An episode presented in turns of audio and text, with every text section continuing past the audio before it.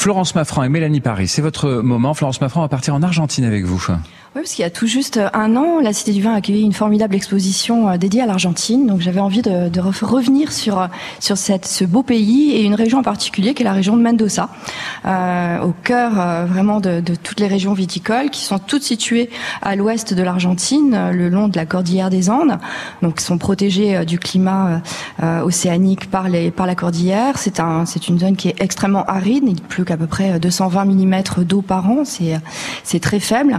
Et en fait il y a tout un système d'irrigation qui, est, qui vient des, des Amérindiens des systèmes de canaux euh, qui euh, recueillent euh, l'eau de la fonte des glaciers euh, et qui permet une irrigation des vignes parce que sans cette irrigation, il n'y aurait pas les oasis et il n'y aurait pas de vignes. Alors l'histoire de la viticulture en, en, en Argentine remonte à longtemps. C'était les, jésuites qui au XVIe siècle ont apporté les premières vignes. Après, c'est surtout l'essor des moyens de, de transport puisque c'est une région quand même assez enclavée. Donc c'est avec l'arrivée du chemin de fer que toute l'économie et l'agriculture a pu se développer dans cette région région.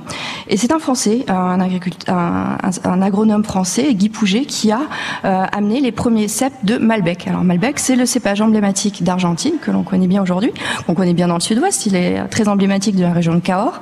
Et euh, il a su euh, trouver un terroir différent en Argentine où il s'est parfaitement développé. Et on en trouve beaucoup dans la région de Mendoza. La région de Mendoza recoupe près 75% de tous les vignobles d'Argentine. Donc c'est vraiment la zone principale de, de, production.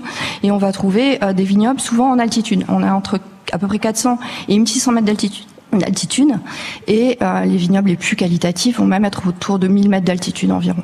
Euh, donc là, une belle expression euh, de ce cépage avec un, fruit très très noir, donc des arômes de fruits noirs, de mûres, de cassis.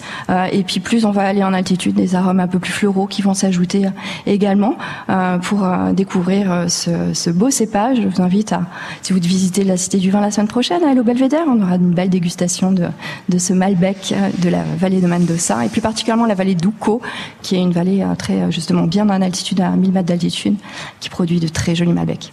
Les avions sont cloués au sol, mais au Belvédère, euh, vous prendrez de l'altitude grâce à la Cité du Vin. Merci beaucoup, Florence Maffran.